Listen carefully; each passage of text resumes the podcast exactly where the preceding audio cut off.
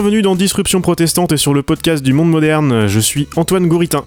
Vous pouvez retrouver les épisodes précédents dans votre application de podcast favorite et sur disruption-protestante.fr. Un disruptionprotestante.fr qui a changé de look ces jours-ci puisque j'ai migré le podcast chez Castopod, une nouvelle solution d'hébergement et de plein d'autres choses open source et j'ai le plaisir ce matin de recevoir Benjamin Bellamy, l'un de ses créateurs. Bonjour Benjamin. Bonjour euh, Antoine. On va parler aujourd'hui d'open source donc et de l'évolution du podcast en France, même un petit peu dans le monde. Tu vas nous expliquer pourquoi il est important de redécentraliser tout ça et encourager des initiatives en dehors du modèle euh, qui est en train de créer des mastodontes qui peuvent sembler bénéfiques à court terme, mais qui sont pas forcément en regardant un peu plus loin que le bout de son nez.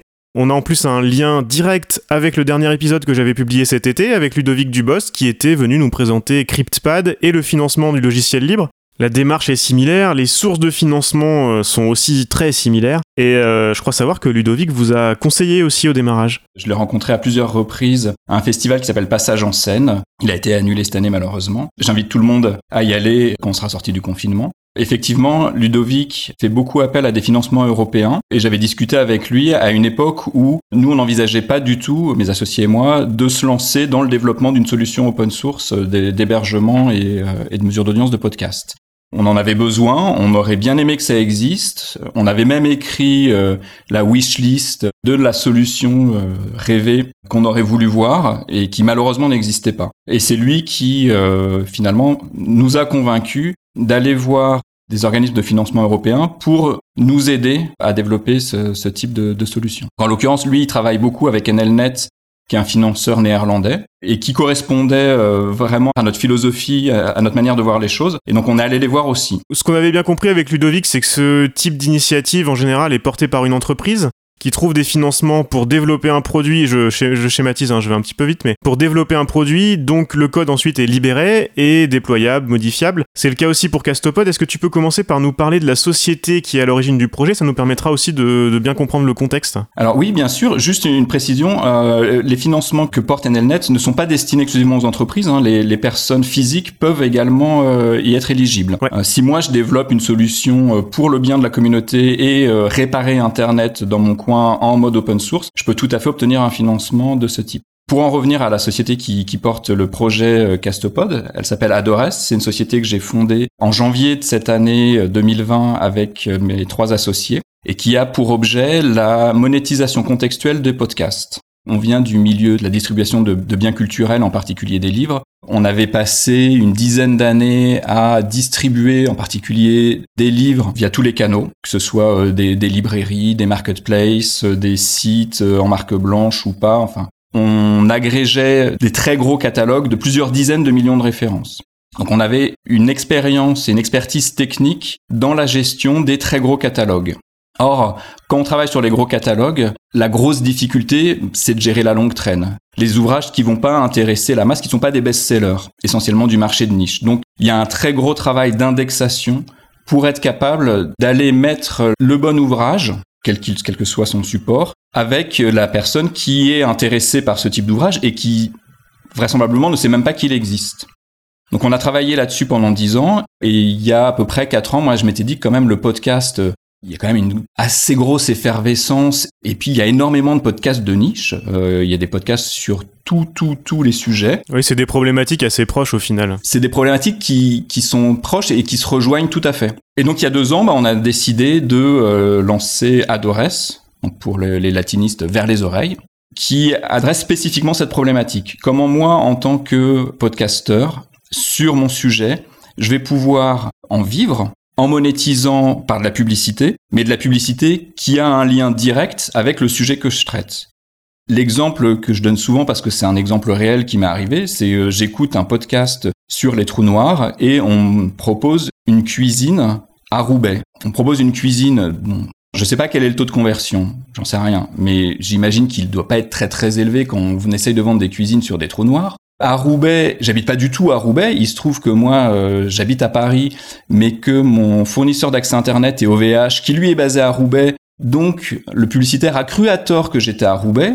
Alors, à moins que euh, j'ai caché à ma femme pendant 20 ans que j'avais une double vie et une maîtresse à Roubaix qui justement voulait une nouvelle cuisine, il y a quand même très peu de chances que ça convertisse. Et puis surtout, plus d'un point de vue euh, ergonomie, expérience utilisateur, si jamais effectivement j'ai menti à ma femme pendant 20 ans, j'ai une maîtresse à Roubaix et elle veut une nouvelle cuisine et je me dis ben justement, oublions les trous noirs, allons acheter cette cuisine, et eh ben le podcast sur les trous noirs, je l'aurais jamais écouté parce que je vais basculer dans un tunnel d'achat qui va m'éloigner de, mon contenu et ce qui fait que moi en tant que podcasteur, créateur de contenu, éditeur, mon objet premier qui est de, euh, bah, de diffuser mes contenus, il passe en second plan et la cuisine passe avant. Et, je trouve ça très dommage. Hmm. Si j'avais par exemple, proposer un, un, livre qui traite des trous noirs, c'est très vaste, donc euh, il, il, suffit pas de, de, de, sortir euh, oui oui et les trous noirs. Hein. La pertinence c'est très très compliqué. Je dis absolument pas que ça serait simple, ça l'est pas du tout. Hmm. Sinon on serait pas là d'ailleurs. Hein. Mais un, la conversion serait nettement meilleure, et puis deux, bah, je pourrais continuer euh, mon tunnel d'achat en écoutant mon podcast plutôt que d'aller acheter ma cuisine. Et donc, avant de parler de Castopod, est-ce que tu peux nous expliquer à partir de ça ce que, vous, ce que propose Adores? Comme ça, on verra un peu les deux versants, euh, ce, que propose le, ce que vous proposez comme produit commercialement. Qu'est-ce que, qu'est-ce que vous avez à vendre? Alors nous, notre savoir-faire, comme je l'ai dit euh, tout à l'heure, c'est l'indexation sémantique et la recommandation contextuelle. C'est-à-dire que on est capable d'analyser des contenus. Ça marche pour les podcasts, mais ça peut marcher pour n'importe quoi en fait. Hein, et de comprendre de quoi ça parle, mais pas d'en extraire des mots-clés, d'en extraire du sens. Si on prend un exemple très terre à terre, si euh, je parle de France 98, pour moi c'est évident qu'on parle de football. Même s'il n'y a pas le mot ballon, même s'il n'y a pas le mot football, même s'il n'y a pas le nom Zidane. France 98, pour moi, c'est du football. Eh ben, pour simplifier et caricaturer, notre moteur, il le sait aussi. Et si à un moment on parle de France 98, il saura que ça parle de football et il sera capable de faire des recommandations qui sont liées à ça. Ce qui veut dire qu'on peut parler d'un sujet, savoir de quoi ça parle, mais vraiment le sens, donc pas se limiter à des mots-clés, et derrière être capable de recommander soit d'autres contenus, soit des messages publicitaires. Des messages publicitaires qui peuvent être visuels, qui peuvent être textuels ou qui peuvent être sonores. Donc Adores, vous commercialisez ce moteur-là de recommandation alors aujourd'hui, on le commercialise pas encore, il est en phase de développement. D'accord. Mais euh, il est fonctionnel. En gros, il y a de la tuyauterie à finaliser. Et donc pour revenir au côté euh, Castopod, tu parlais tout à l'heure de la wishlist que vous aviez commencé à monter sur ce dont le podcasteur aurait besoin et ce dont vous, vous aviez besoin aussi euh, de votre côté. Quels sont les problèmes principaux que vous aviez identifiés dans l'offre, euh, une offre d'hébergement et de suivi de statistiques et de monétisation qui est déjà pléthorique sur le podcast? Quels problèmes principaux vous aviez identifiés et quel était votre objectif quand vous avez commencé à, développer le projet? Alors c'est pas tant le problème de l'hébergement, c'est le problème de l'écosystème en général. Ce qu'il faut comprendre, c'est que le podcast a les, les, avantages de ses inconvénients. C'est-à-dire que le, le, podcast a 20 ans, un peu plus, un peu moins, ça dépend quel point de départ on, retient. Mais bon, disons que ça a 15 ans. La technologie, depuis 15 ans, elle a absolument pas évolué. C'est toujours exactement la même chose, c'est-à-dire des fichiers XML, RSS qui diffusent des fichiers MP3 sonores. La seule évolution, c'est que Apple est arrivé avec euh, son iPhone et euh, son application de podcast et que au lieu de devoir synchroniser chez soi tous les soirs ses podcasts, maintenant on peut les avoir en direct sur son téléphone. Alors il n'y a pas que Apple qui le fait, mais c'est Apple qui a lancé le mouvement. De la même manière que c'est un peu eux qui avaient lancé le mouvement du podcast et, c'est pas pour rien que le nom reprend le, terme de leur device. Ce qu'on voit sur le podcast, c'est que c'est très très ouvert. C'est un système qui est complètement fédéré ou décentralisé. C'est-à-dire que je peux créer mon podcast où je veux, je peux l'héberger où je veux, je peux le publier dans l'index que je veux, je peux utiliser l'application que je veux pour l'écouter. En fait, le podcast, il n'a pas évolué depuis euh, les technologies qu'on avait en 1995. C'est-à-dire qu'on est vraiment sur l'Internet des débuts, libre et ouvert. Là où, dans les années 2000-2010, les réseaux sociaux ont apporté des plateformes fermées, que ce soit YouTube, Facebook, Twitter ou n'importe quel autre, quand vous êtes dans une plateforme, ce qui se passe à l'intérieur ne rentre pas et ce qu'il y a dedans n'en sort pas. Il n'y a aucune interconnectabilité entre, entre tous ces réseaux sociaux. Alors que dans le podcast, tout est interconnecté, tous les podcasts sont connectés entre eux. La conséquence de ça, ben, c'est que c'est super compliqué. Comment est-ce qu'on dit à quelqu'un abonne-toi à un podcast euh, Va suivre mon compte Twitter, c'est super simple, tout le monde pige. Euh, va écouter mon podcast, c'est forcément compliqué. Si en plus c'est va faire un podcast, alors là on n'en parle même pas. Alors que crée-toi un compte Twitter pour euh, publier euh, du microblogging, c'est tout le monde peut le faire. En plus de ça, euh, le podcast a, souffert et souffre encore d'une absence euh, assez forte de monétisation. Il y a énormément d'acteurs qui se placent sur ce créneau-là aujourd'hui, et nous en particulier. Mais le fait qu'il y ait peu d'argent, pense que ben, ça a contribué au fait que ça bouge pas beaucoup, parce que euh, personne n'a envie de dépenser de l'argent sur quelque chose qu'on rapporte pas. Quelque part, ça a préservé le podcast, et puis quelque part, ben, ça l'a laissé dans un marasme technique qui fait que passe pas grand-chose depuis 15 ans. Clairement, depuis deux ans, il y a un effet de buzz autour du podcast et les choses vont changer. Soit le podcast va disparaître complètement, soit il va se développer. Je crois qu'il va se développer et a priori il va se développer. Tous les indicateurs euh, montrent qu'il va se développer, mais on n'est pas devin. En tout état de cause, euh, si le podcast se développe, personnellement, je vois deux branches possibles. La première, c'est d'aller dans une verticalisation par silo ce que j'appellerais une YouTubisation du podcast, c'est-à-dire d'avoir des plateformes fermées, intégrées, où on va avoir la possibilité de créer son podcast, de le publier, de le partager, de l'écouter, de le liker, de le commenter, de le repartager, et puis de le monétiser. C'est ce qu'a inventé YouTube sur la vidéo. Moi, je crois qu'avant YouTube, personne gagnait de l'argent sur la vidéo euh, sur Internet. YouTube est arrivé avec une offre clé en main absolument incroyable. Ils ont fait un truc vraiment super qui permet de gagner de l'argent en postant des vidéos sur Internet. Avant eux, ça n'existait pas, on pouvait pas. Ça intéressait personne. Sur le podcast, ce type de plateforme n'existe pas encore. Il y a quand même de fortes chances que ça arrive. Moi, j'ai absolument aucun problème à ce que ça, ce type de plateforme se développe. Je trouve ça même très très bien. Ça montre qu'il euh, y a un marché, parce que s'il n'y a pas de marché, il peut pas y avoir d'offres euh, monolithiques, il peut pas y en avoir du tout. Mais ce qui me gêne pour dire les choses clairement, dans euh, la, vidéo sur Internet, c'est qu'aujourd'hui, vous avez un acteur Google qui a une position de monopole total. Moi, le premier, si je cherche une vidéo sur Internet, je vais la chercher sur YouTube. Je vais pas aller la chercher ailleurs. Si je veux monétiser ma vidéo, eh ben, je vais le faire sur YouTube. Et le jour où je contreviens aux conditions générales d'utilisation de YouTube, eh ben, YouTube va me sortir. Je vais me prendre un strike, que ce soit justifié ou pas, peu importe. Hein, euh, quand on va chez les gens, on accepte les règles de vie de euh, les gens qui nous invitent. Donc euh, si je suis chez YouTube, c'est absolument normal que je me plie aux conditions que j'ai validées quand j'ai créé mon compte YouTube. Ce qui me gêne énormément, c'est que ben j'ai pas le choix. C'est que si je suis pas sur YouTube, eh ben je vais où? Ben j'existe plus. C'est plus la situation de monopole qui me gêne. Et aujourd'hui, de mon point de vue, alors peut-être un peu catastrophiste, mais euh, c'est ce qui risquerait d'arriver au podcast. Et c'est ce que nous on veut éviter. Et c'est pour ça que on veut des plateformes qui y restent ouvertes. Pour euh, une question euh, pragmatique et capitaliste toute bête, hein, c'est que si demain on a un YouTube du podcast qui fait tout, eh ben toutes les sociétés qui aujourd'hui gravitent autour de l'industrie du podcast, eh ben on peut tous aller faire autre chose. C'est un peu ce que Spotify, par exemple, a commencé à faire. Euh, il y a Amazon qui se lance aussi. Ça me fait penser à ce que tu disais tout de suite sur, euh, sur YouTube et les, strikes de YouTube. C'est un peu ce que ce qu'avait commencé à faire Amazon. Je sais pas si tu avais vu ça. Quand ils ont commencé à, distribuer les, les, premiers accès à leur plateforme de podcast, euh, évidemment en faisant miroiter l'accès à tous les clients éco, les assistants vocaux et compagnie, il y avait une case à cocher en disant, notamment pour les podcasts tech, je ne dirais pas de mal d'Amazon dans mon podcast. Et du coup, comme ça, j'ai accès aux millions d'utilisateurs euh, d'Amazon. C'est un des, soucis, et c'est ce que Spotify fait aussi. C'est pour ça que je disais en introduction que c'est presque plus une redécentralisation, parce que c'est ce que tu nous disais au début, le, podcast c'est quelque chose de très ouvert au départ, mais qui a tendance à se refermer sous des contraintes euh, économiques euh, ces, dernières années. Alors il se referme, je pense pas tant pour des contraintes économiques que pour des contraintes d'utilisabilité. Ce que tu dis sur Amazon et sur Spotify, c'est complètement vrai. Euh, on voit même que Joe Rogan, qui est arrivé chez Spotify, ben, il y a des épisodes qui ont mystérieusement disparu. Mais moi, ça, ça me choque pas du tout. Que Amazon héberge et diffuse des podcasts et disent, ben, soyez sympa, dites pas du mal de nous parce que on est quand même en train d'aller vous chercher de l'audience.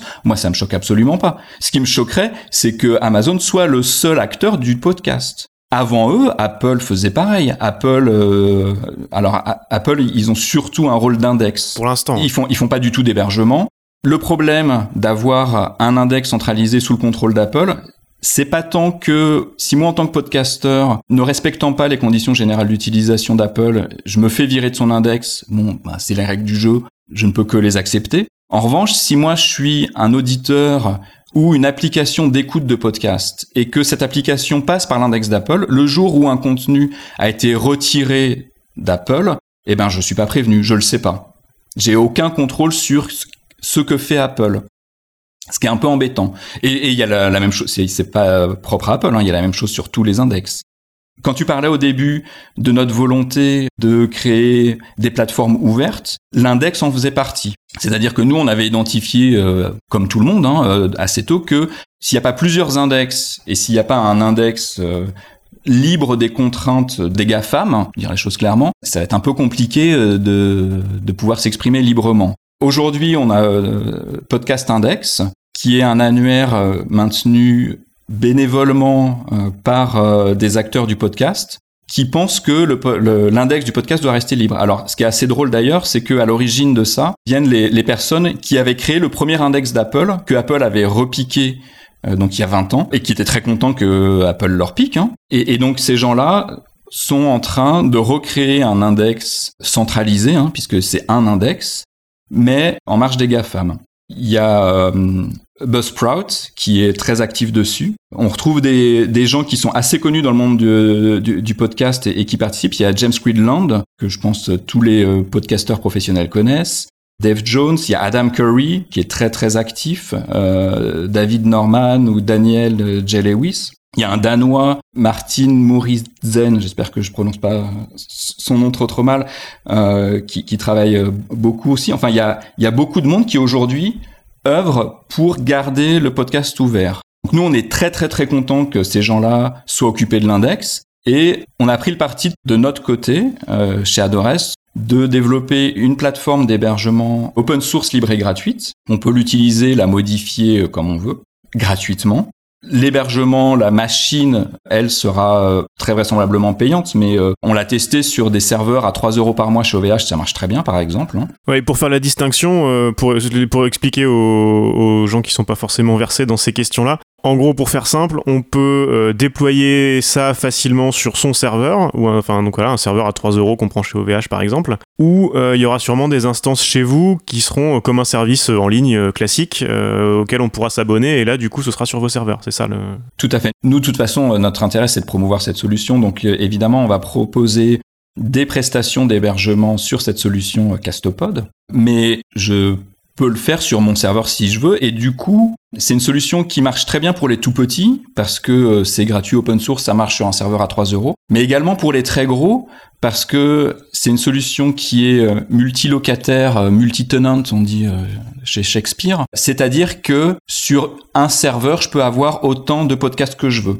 Et, et en un clic, ben, je crée un nouveau podcast. Nous, on voulait faire ça comme ça, mais euh, l'organisme qui a financé cette solution, NLNet, avait, euh, alors, c'était pas un critère sine qua non, de toute façon, euh, c'était prévu, mais c'était quelque chose d'important pour eux, qu'on puisse mutualiser sur une instance de Castopod plusieurs podcasts. Hum, et puis même pour un gros, du coup, ça permet de ne pas héberger ces fichiers en général chez Amazon, hein, même quand on passe par Acast et compagnie, c'est ce genre de, de choses et on a la main sur tout ce qui se passe. Ouais, héberger ces fichiers audio chez Amazon, moi je vois pas trop le problème. On n'est pas sur des données de santé. Oui, oui, non, mais au moins on a la main, on a la main sur ces, sur, sur ce qu'on fait. Voilà, on, on, on, garde la main. En fait, c'est pas tant euh, sur les fichiers sonores, c'est sur l'intégralité de ces données. Ce qui est important d'un point de vue presque philosophique hein, sur ces plateformes euh, open source, c'est de rester maître de ces données. Vous êtes sur Facebook, ben vos données elles sont chez Facebook grâce euh, au, RGPD, on peut aujourd'hui euh, demander à pas mal de choses, mais déjà c'est qu'en Europe, donc il y a que l'Europe et puis la Californie avec le CCPA qui sont concernés, mais le reste du monde est euh, un peu nu devant ces problématiques. Mais c'est aussi toutes les données qui gravitent autour. C'est-à-dire que Aujourd'hui, avec Castopod, vous pouvez héberger votre podcast, donc toutes les données de votre podcast, elles sont chez vous, mais également toutes les données de mesure d'audience. C'est-à-dire que savoir qui sont les gens qui viennent écouter votre podcast, d'où ils viennent, à quelle heure ils viennent, qu'est-ce qu'ils écoutent, combien de jours après la publication d'un épisode ils l'écoutent. Toutes ces données-là, elles sont chez vous. Elles sont chez vous et elles sont pas chez un tiers. Il y a des services de mesure d'audience de podcast qui, euh, qui fonctionnent très bien, qui sont gratuites si vous euh, utilisez le, le, service de base. Et puis dès que vous voulez un peu plus, ben, il faut payer. Donc en gros, vous confiez à un tiers les données de votre audience et ce tiers vous fait payer vos données pour vous les rendre. Hmm. Ah, je trouve que c'est un petit peu limite. Je comprends bien que ça pourrait pas fonctionner autrement. J'ai pas de solution meilleure que celle-là. Si ce n'est que, eh ben, si on héberge tout. Donc là, en hébergeant tout, on a l'intégralité de nos données. Ce qui peut poser un autre problème, c'est qu'il n'y a pas de tiers de confiance, puisqu'il n'y a pas de tiers. Mais dans beaucoup de cas de figure, ça suffira. Sur les données d'écoute, c'est aussi dans les deux sens. C'est ce que tu me disais, c'est que vous captez aussi des données de façon un peu plus respectueuse que la plupart sur, le, sur les écoutes alors, on, respecte des données de manière un peu plus respectueuse pour pour plusieurs raisons. Déjà parce que euh, on trouve que c'est plus sympa, et puis parce que euh, grâce au RGPD, on peut plus faire n'importe quoi sans afficher 40 messages d'avertissement. Et puis surtout que ça sert à rien en fait.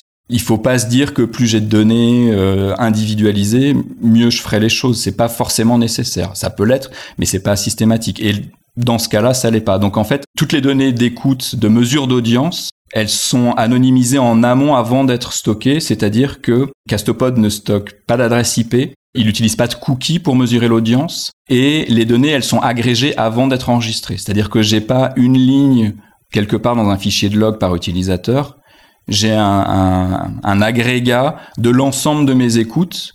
Et donc, je vais avoir un agrégat par épisode, un agrégat par date, un agrégat par type de, player, un agrégat par euh, zone géographique, mais j'ai aucune donnée individualisée. Je voulais te parler juste pour finir du justement du, modèle et de la monétisation. Euh, on en parlait un petit peu en préparant cette euh, cette interview. On en parlait tout à l'heure. L'argument pour Spotify, Amazon et tous les trucs fermés, c'est justement de se dire euh, il y a un peu d'argent qui arrive dans le podcast, donc euh, eux nous proposent des choses. Euh, oh, vous inquiétez pas, vous faites peur, vous êtes pessimiste, c'est un peu ce que tu disais tout à l'heure. Ça va pas se finir comme YouTube, il euh, n'y a pas de problème. Nous, on va prendre ça pendant qu'on y est, et, voilà. Et c'est tout ça sur le modèle, un modèle publicitaire à fond. À l'opposé, on a pas mal de solutions open source. T'en parlais tout à l'heure, et souvent les solutions open source ou les trucs gratuits sont dans le rejet de tout ça qui est un peu dommage parce que ça va, ça, forcément, on va avoir du mal à attirer des gens sur ces plateformes-là s'il n'y a pas d'objectif de, monétisation. Vous, vous êtes un petit peu entre les deux, justement. C'est ça que je trouve intéressant comme positionnement, en se disant, il faut pas s'enfermer chez les grosses plateformes qui vont devenir des mastodontes euh, et le paysage risque de, tourner à la YouTube. Mais en même temps, euh, il faut trouver peut-être des choses un peu malines et il faut faire vivre quand même les créateurs de contenu. Alors nous, on n'est pas du tout un petit peu entre les deux, on est complètement entre les deux. Ouais, ouais c'est ça. On pense que opposer open source, modèle libre et capitalisme, ça a absolument aucun sens, si je schématise à outrance le propos. C'est ce que je disais tout à l'heure. Nous, en tant que, euh, en gros, on, pourrait se définir comme, euh, en, utilisant un jargon technique, un, un, un SSP cookie-less du podcast. Si demain il y a que des, des silos verticalisés, eh ben on peut plus bosser nous, on a besoin de l'open source. On le fait parce qu'on y croit et parce que ça, ça rejoint vraiment nos valeurs. Mais on le fait aussi parce que d'un point de vue euh, économique et capitaliste, on pense que c'est la meilleure voie. On pense que c'est comme ça qu'on va réussir à créer de la valeur. Si je prends l'exemple de, de Castopod, nous, ce qu'on croit, c'est que s'il n'y a pas de contenu, il n'y a pas de marché parce qu'il n'y aura pas d'emplacement publicitaire et il faut en créer. Le, modèle qu'on avait en tête dans l'architecture technique de Castopod, c'était un peu WordPress. C'est-à-dire qu'aujourd'hui, WordPress, pour les sites, les blogs, il y a des millions et des dizaines de millions d'instances WordPress parce que, en particulier, c'est très facile à installer, c'est très facile à héberger. Vous prenez un fichier zip, vous le dézippez, vous le mettez sur votre serveur, vous suivez l'install, ça marche, c'est parti. C'est exactement ce qu'on a reproduit avec Castopod. Vous avez un fichier zip, vous le mettez sur votre serveur, vous avez besoin d'une plateforme PHP MySQL, qui est la plateforme la plus répandue et la moins coûteuse aujourd'hui, qui est certainement pas la plus techniquement avancée. Il y a, aujourd'hui, on fait des choses bien, bien plus jolies et, bien plus compliquées, mais c'est volontaire qu'on s'est restreint à utiliser non pas la plus jolie, mais la plus répandue et la moins chère, pour que demain, on puisse avoir la création d'un nouveau marché. Aujourd'hui, de toute façon, euh, on va pas se battre euh, pour récupérer la plus grosse part du gâteau. Le gâteau, il est encore tout petit. Nous, ce qu'on veut, c'est faire grossir le gâteau. J'avais une dernière question un petit peu plus prospective et un petit peu plus geek peut-être aussi, mais c'est dans, dans, la suite de tout ce qu'on s'est raconté et je sais que c'est un sujet qui te tient à cœur. Tu le disais, la technologie du podcast, c'est vieux comme le flux RSS en gros, hein, euh. et avec l'arrivée de Spotify, de quelques autres, euh, on est en train de voir euh, plus qu'une évolution, peut-être bientôt la mort du RSS. Qu'est-ce que tu en penses? Vers où, vers où ça va? Qu'est-ce qu'on peut faire de plus que le RSS pour le podcast Moi, je suis pas devin, je sais pas du tout ce qui va se passer. Ce que je vois, c'est que il se passe pas mal de choses aujourd'hui dans le podcast. Je crois pas que le podcast va s'éteindre demain, au contraire, et il va se développer. Je vois deux possibilités soit vers une YouTubeisation. Et dans ce cas-là, il y aura plus de flux RSS parce que ça sera complètement fermé. Et comme tu le dis, c'est un peu ce qui se passe aujourd'hui sur Spotify. Spotify se nourrit des podcasts, prend les flux RSS, mais une fois que c'est dans Spotify, eh ben, ils gardent tout pour eux, y compris les mesures d'audience. Ils jouent pas vraiment le jeu. Alors quand ils ont des acteurs suffisamment gros, comme c'était le cas avec Acast, ils redonnent un petit peu d'informations, mais euh, moi je trouve que c'est pas très fair play. Un, acteur comme Deezer, par exemple, lui est complètement transparent. Deezer, ils fournissent toutes les données et ils en rajoutent même et ils envoient des rapports hebdomadaires. Euh, je trouve qu'ils font un super boulot. Spotify, c'est un cas à peu à part. Ils vont chercher des audiences qu'on n'aurait pas forcément eues, donc euh, c'est donnant-donnant. Après, on est libre d'y aller ou pas. Encore une fois, j'ai aucun problème contre ce modèle-là. Hein. Personnellement, je trouve ça pas très euh, pas très correct, mais euh, on est libre de refuser tant qu'ils sont pas euh, tant qu'ils n'ont pas de monopole. Ça me pose aucun problème.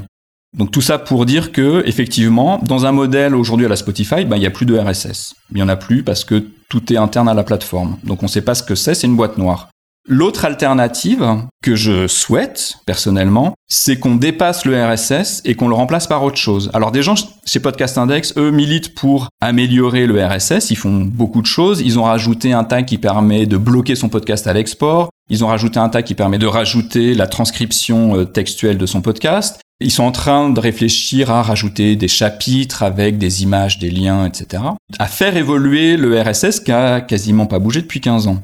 Nous, on pense que le RSS, déjà, c'est du XML. Aujourd'hui, on n'est plus très nombreux à faire du XML, mais surtout que euh, un flux unique pour l'ensemble de sa plateforme, il y a un moment où euh, on va on va vraiment en avoir euh, vu les limites si c'est pas déjà le cas. Donc nous, on pense que l'avenir du podcast, il se situe au-delà du RSS et plus précisément dans le Activity Pub. Alors c'est quoi peut-être pour nos pour nos auditeurs tu peux nous, nous décrire rapidement euh, schématiquement peut-être ce que c'est qu'Activity Pub ça, va être difficile euh, en deux mots mais Activity Pub déjà c'est une norme qui a été édictée par le W3C qui est l'organisation qui régit toutes les normes sur internet HTML euh, etc donc c'est pas des rigolos c'est la norme qui a été utilisée pour certains connaissent peut-être Mastodon qui est un réseau social qui ressemble à Twitter mais euh, décentralisé, c'est-à-dire fédéré. C'est-à-dire que chaque personne peut avoir son propre serveur qui ressemble à Twitter et qu'il est libre des conditions générales d'utilisation de son instance et qu'il est libre également de la connecter avec d'autres. Ce qui fait que je peux aller sur une instance Mastodon aujourd'hui qui parle d'un sujet en particulier. Typiquement, Podcast Index à la sienne, c'est podcastindex.social et on y parle beaucoup de flux RSS de podcast. Mais cette instance-là est connectée à d'autres, par exemple à celle de Framasoft qui s'appelle framapiaf.org, et les gens peuvent se parler d'une plateforme à l'autre. Donc, je suis chez quelqu'un, je respecte ses règles. Si ça me va pas, je vais ailleurs, mais on peut se parler de plateforme à plateforme. Nous, on pense que c'est ce qu'il faut faire sur le podcast. C'est-à-dire que chaque podcast a son hébergeur, qui est connecté avec d'autres, et qui est connecté avec d'autres plateformes, y compris des plateformes Mastodon existantes, ce qui veut dire que demain, et c'est l'objet de la prochaine version de Castopod, que je puisse, depuis n'importe quel compte Mastodon, m'abonner à un podcast, le liker en lui mettant une étoile, le commenter, le repartager. Et ça depuis n'importe quel service qui utilise le, le protocole ActivityPub.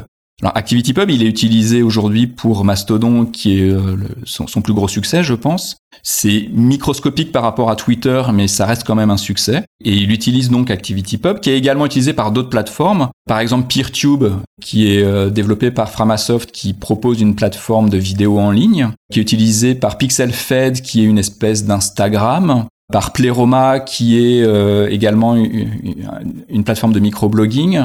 Euh, J'en oublie sûrement, il y en a plein. Et en fait, là où aujourd'hui, si vous avez un utilisateur sur Facebook, un autre sur Twitter et un autre sur YouTube, eh ben, ces trois utilisateurs n'ont aucun moyen de se parler. Avec les plateformes ActivityPub, ils peuvent le faire, c'est-à-dire que quelqu'un qui est en train de poster une photo sur PixelFed peut se la faire retweeter par quelqu'un qui est sur Mastodon, ou commenter, ou liker, et exactement de la même manière avec quelqu'un qui est sur euh, PeerTube pour de la vidéo. Et plus dernièrement, euh, Framasoft a lancé il y a deux jours, euh, à l'heure où on parle, euh, Mobilisons, qui est une plateforme qui permet, comme son nom l'indique, de se mobiliser et d'organiser euh, des, des rendez-vous, etc. L'objectif, c'était que les gens ne soient pas tributaires de Facebook pour organiser des rassemblements, quels qu'ils soient toutes ces plateformes-là peuvent se parler. Et nous, quand on a commencé à travailler sur le podcast, eh ben, on a cherché une plateforme ActivityPub de podcast et on n'en a pas trouvé à notre grand étonnement et donc on a décidé de la faire.